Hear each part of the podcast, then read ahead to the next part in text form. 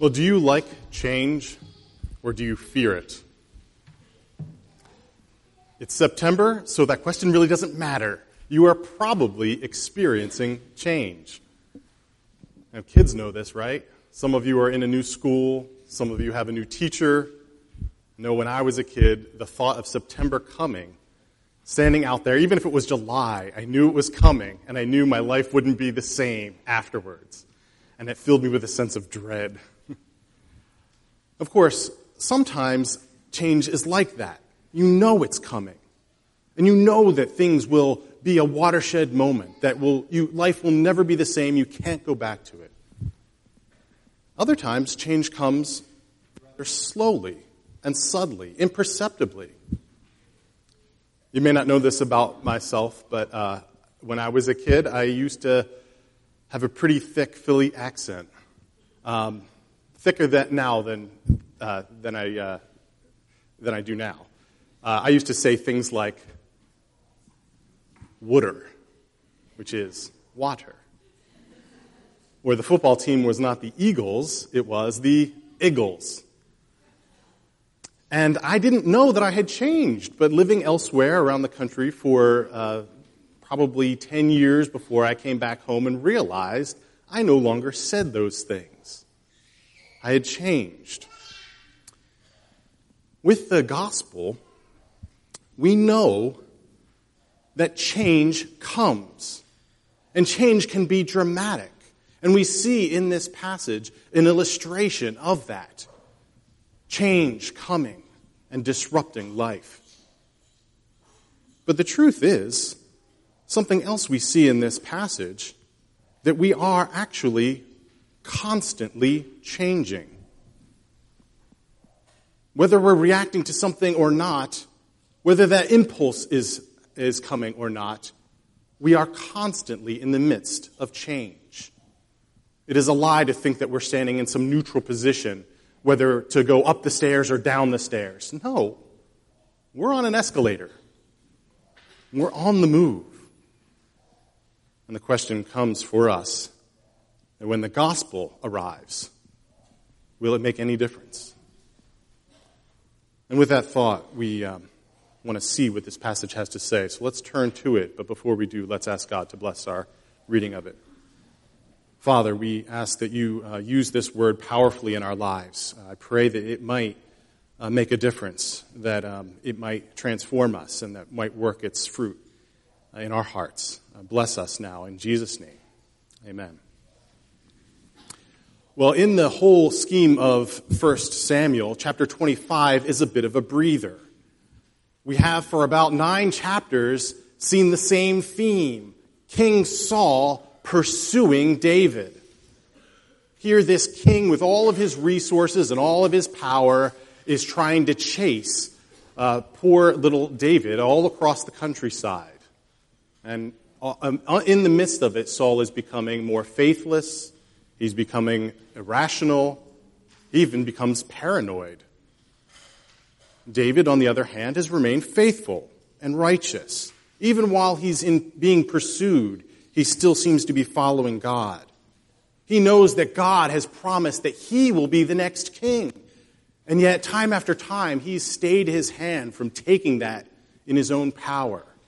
In the last chapter, we saw he was approaching Saul to kill him and then ascend to the throne, but he held back, trusting in God.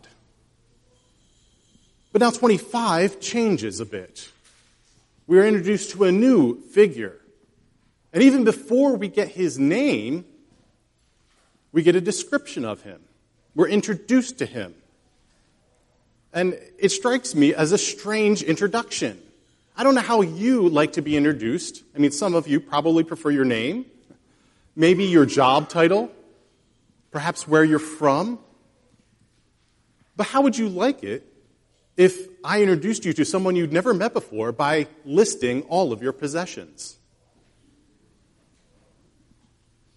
What would it say about you? What would it be communicating about you? Well, that's exactly what the narrator does to Nabal. Before we even get his name, we get all of his possessions. He owns a huge business, and that he owns uh, many, many sheep and goats and, and men working for him. And all of these possessions work to describe who he really is. Nabal is defined by the things he owns. He's defined by his possessions. And our story backs that up. When we get to learn a little bit more about him, we see he's greedy. He has this huge amount of livestock out there in the countryside. And then we see David asking him a favor. He says, Peace be to you, and peace be to your house, and peace be to all you have. I have proven my worth to you. Now would you please do something nice for me? It's a holiday season. Will you just give me some of your provisions? You see, David had gotten his men to protect the sheep and the shepherds out in the, in the fields. Even though he didn't have any relationship with Nabal, he took it upon himself to do this. Nabal turns him down. In fact, he sounds like a spoiled brat when he turns him down. In verse 11, he says, Shall I take my bread and my water and my meat and give it to someone else? My, my, mine? Nabal is the guy you love to hate. Right? He's Ebenezer Scrooge. He's got all the money. He's the rich guy. He lives in Carmel. Carmel's name means garden. David's poor. He's introduced in chapter 1 as being in the countryside, in the wilderness. He's the one on the run asking very nicely for just some scraps. Nabal rejects him. In fact, he says in verse 10, Who is David? And he doesn't really care for the answer. He doesn't, he's, he's not saying, Please tell me more about this man. He's saying, Why should I waste my time with this guy? He is beneath me. Even Nabal's name tells us what we're supposed to think about him. Now, the, the name Nabal in Hebrew is a synonym for lots of different words. Uh, some are positive, but one of them is fool. And so we look at Nabal and we're, we're to think he is a fool. We want to root against him. And so it's with some satisfaction that we see David is not going to suffer any fools. When he gets this insult, he straps on his sword and he gets his 400 men to strap on their sword and he goes after him, doing exactly what we want. When people insult us, when people are greedy and selfish, we want them to pay. We want some comeuppance. We want to say comeuppance.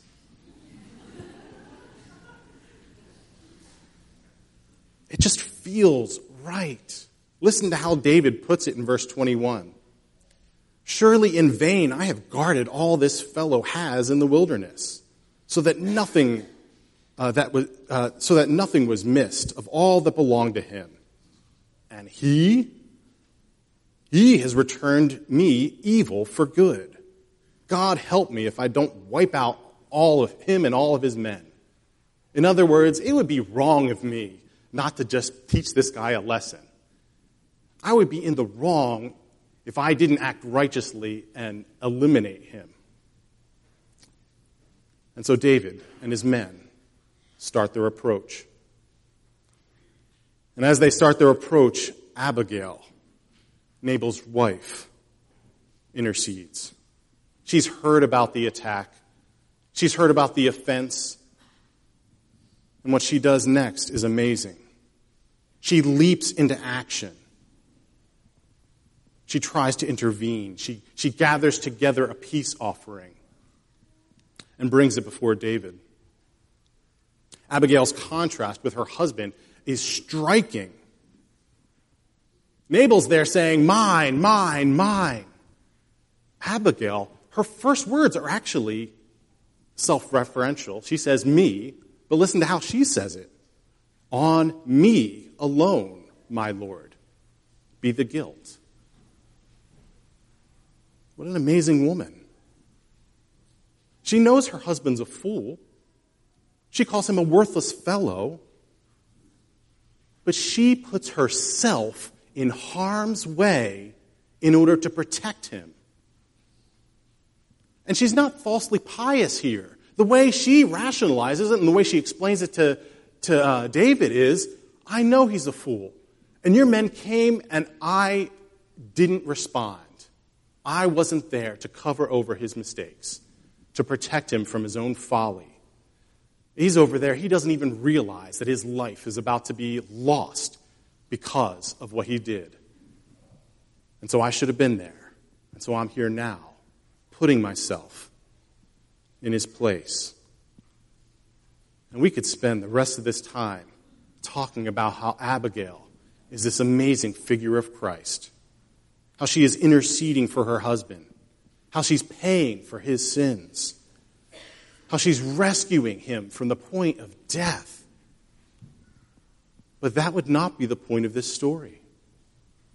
Well, that's not the point of this chapter. We might think that Abigail is saving Nabal, but what she's really doing here is saving David.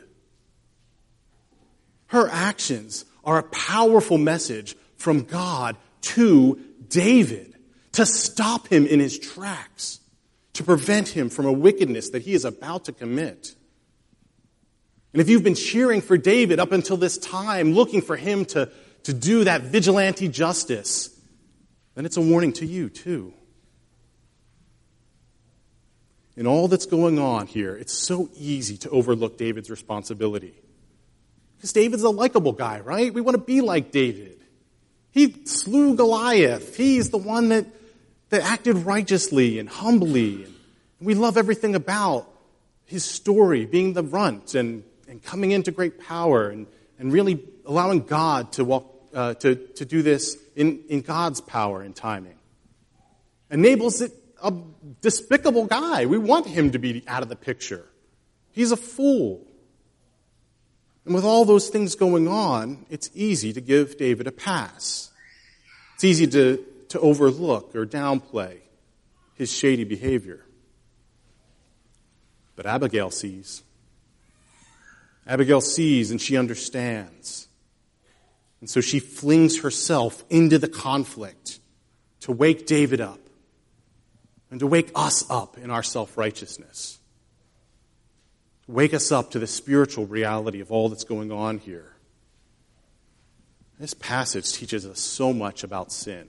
It teaches us so much about the gospel. It teaches us that the gospel intervenes. That's its nature. It is disruptive. And to know that you have the gospel in your life is to feel that disruption. Not that it was just one disruption, a time in your life when you became a Christian. But to have the gospel in your life is to feel that disruption coming. It may come in many forms that, that don't look like messages from God, but they're coming whenever we feel anger or anxiety, whenever fear is there. It comes disruptively. And so I want to look at this intervention of the gospel. I want to look more closely at it here in this passage. Let's look at how it operates. First, gospel intervention points out that the real problems in our life are not external. Our real problems in our life is not those things out there, however dire they might be. But the real problem is in here. It's with us. Because the gospel doesn't come to promise to change your spouse. It doesn't come to promise to fix your job and to make it easier. It doesn't come to smooth over those relationships that are awkward or to clear traffic when you're in a rush. The truth is always that it has come to change you. And that's hard when all those things out there seem so blatantly wrong. You know, it's easy to accept the fact that the gospel is to change us when everything else out there is okay and I'm clearly in the wrong, then I get it. And I say, yeah, it's me. I need change. But it's a hard message to hear when all those things are really bad out there. When there is injustice, when people are insulting and mean to you, when things are uncomfortable or scary. It's easy to say, God, Change those things. Owning your sin is hard. Part of Abigail's genius in her approach is that she marginalizes Nabal. Did you see what she does here? She even encourages, is, encourages David to marginalize Nabal.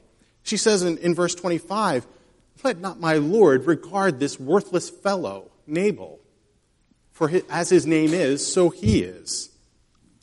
Now that might sound harsh from the guy's wife, but it's essential for what she wants to do in intervening in David's life here.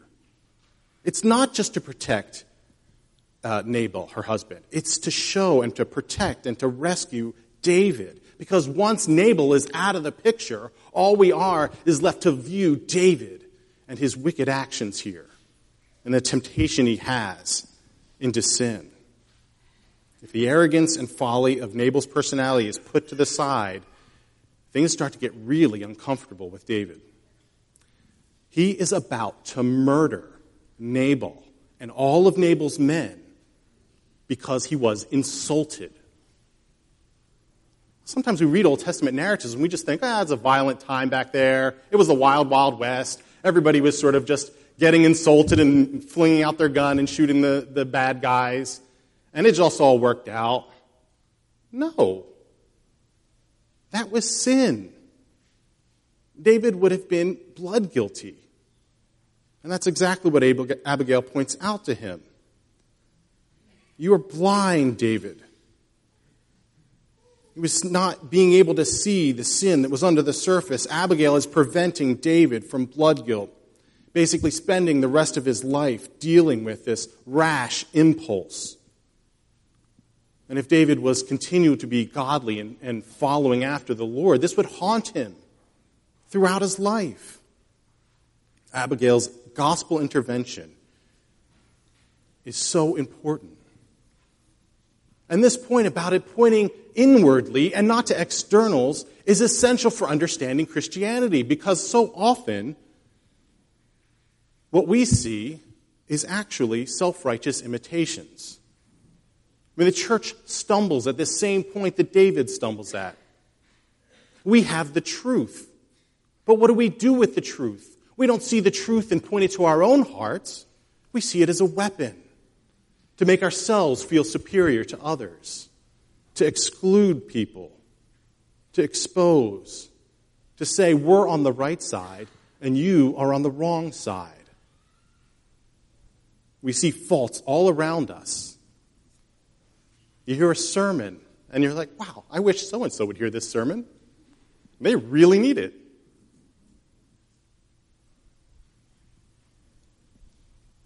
What happens when you get frustrated, when things offend you, when external forces make you angry, how do you react? Do you seek to control those things? Do you want to sit in God's seat and have power over those things? The question isn't whether Nabal should be punished or not. The question is is it your role to punish him? Is it your responsibility to bring justice and judgment? Christ didn't come in his work on the cross to condemn all those external things and to make your life peaceful and happy.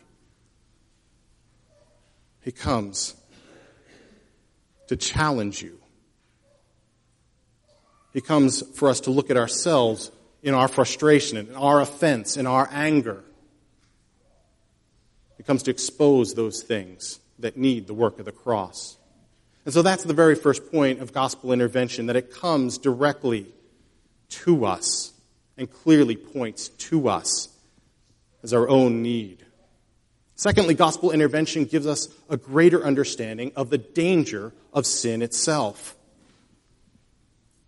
It's so easy to, to be tempted back into this idea that, that sins are mistakes you know, we understand we've sinned. We know we'll sin again. The best we hope for is that we can just learn from our mistakes.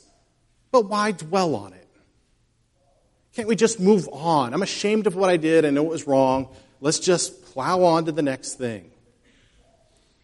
It's no use crying over spilled milk. But sin is not just a one off act,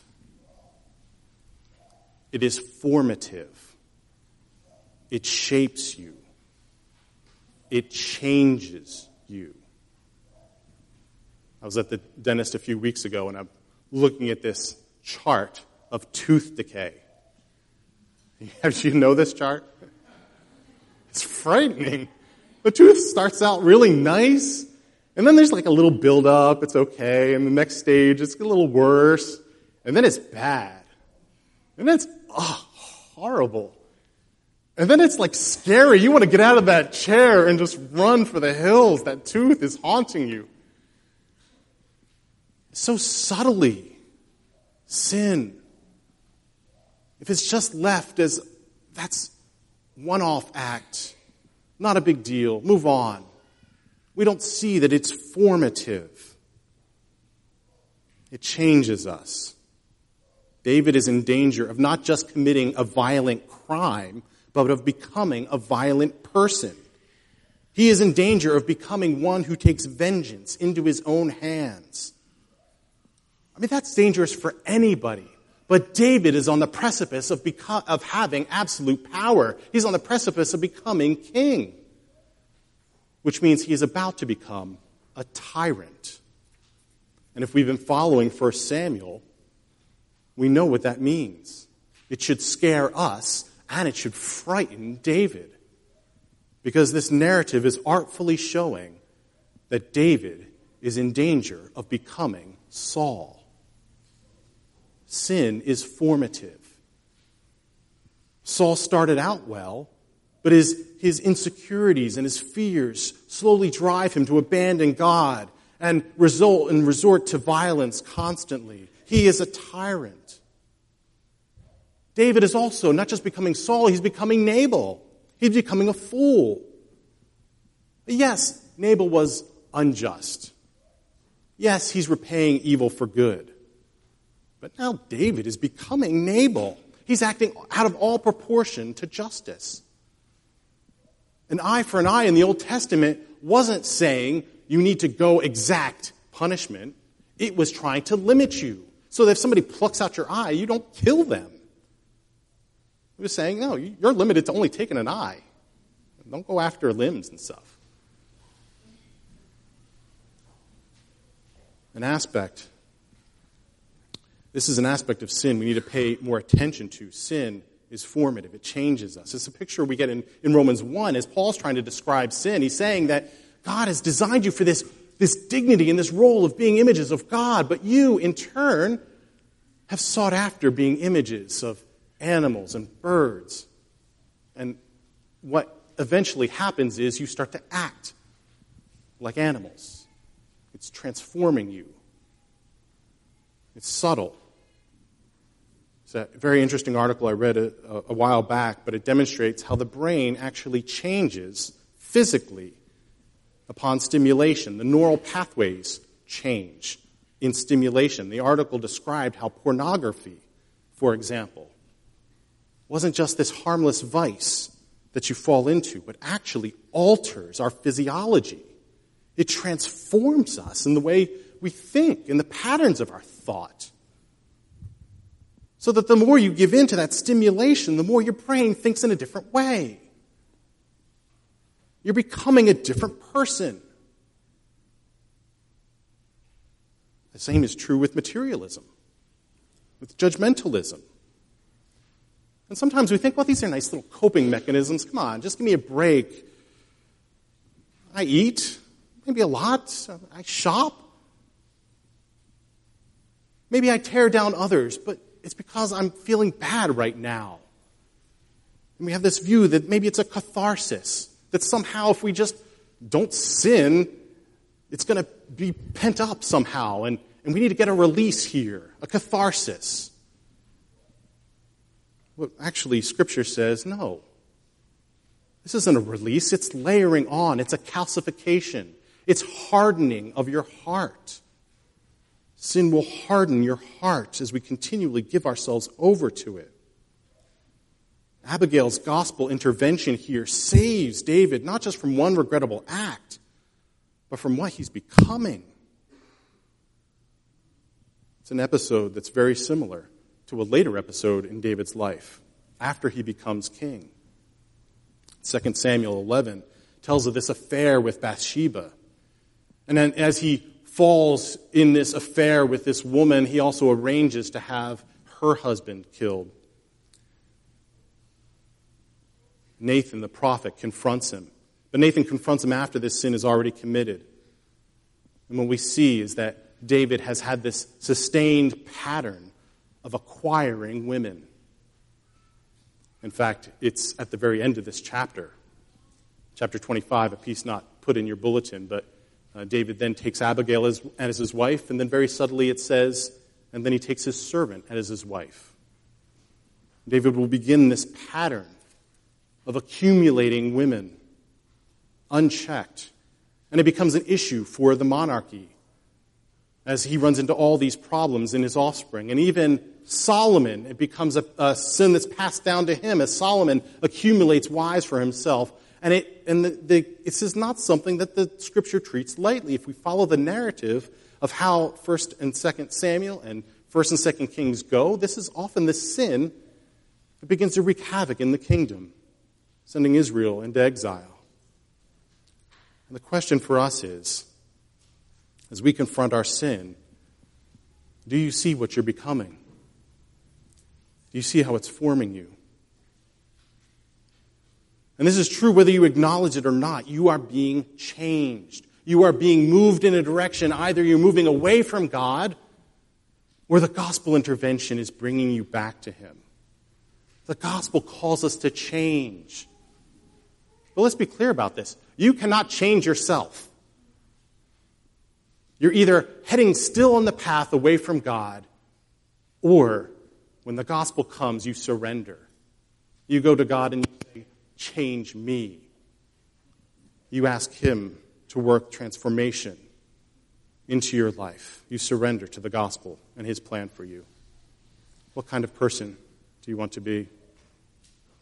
Finally, gospel intervention doesn't just bring the bad news of our sin. It doesn't just tell us that it's about us and, and that it's about what we're becoming. It also tells us the good news. Having give, David given a glimpse of his sin and who he's becoming, Abigail now puts before David's eyes this amazing picture of God's future for him. She encourages him to walk by faith and not by sight to turn away from this impulse to exact justice right now and to trust God's plan for him. Turn back, David, to the promises you know are true. Turn back to who God is making you into. She gives David this gift and she says, For the Lord will certainly make you a sure house. God will take care of your enemies for God has appointed you prince over Israel. In other words, stop squabbling with petty Nabal, this worthless fellow, and open your eyes to who you are. Do you see? Do you see what the gospel means for your life? The blessings that God intends for you. It's the same counsel that that Paul gives to the church at Rome. In Romans 6, he says to them, Slave has act, sin has acted like a slave master over you. It has dominated you. Christ has now died for your sins, which means you are dead to sin. You're free. So stop sinning. Stop acting like it. Match your behavior to who you are. God has made you holy. And that never gets taken away. That is a righteous declaration that's yours at the moment you turn to Christ. You are completely forgiven of all your sins. You are holy. Now, the question is are you going to live as if that's true? Or are you going to live ignoring it, continuing to turn your members over to sin and allowing them to have their way with you? God has offered all of this to you in Christ. Don't you know? Don't you know that, that the promises he has for you are far more regal than the throne that David would sit on? For you are a son and daughter of the king. That is who he's made you into. And that's the life he calls you to live here.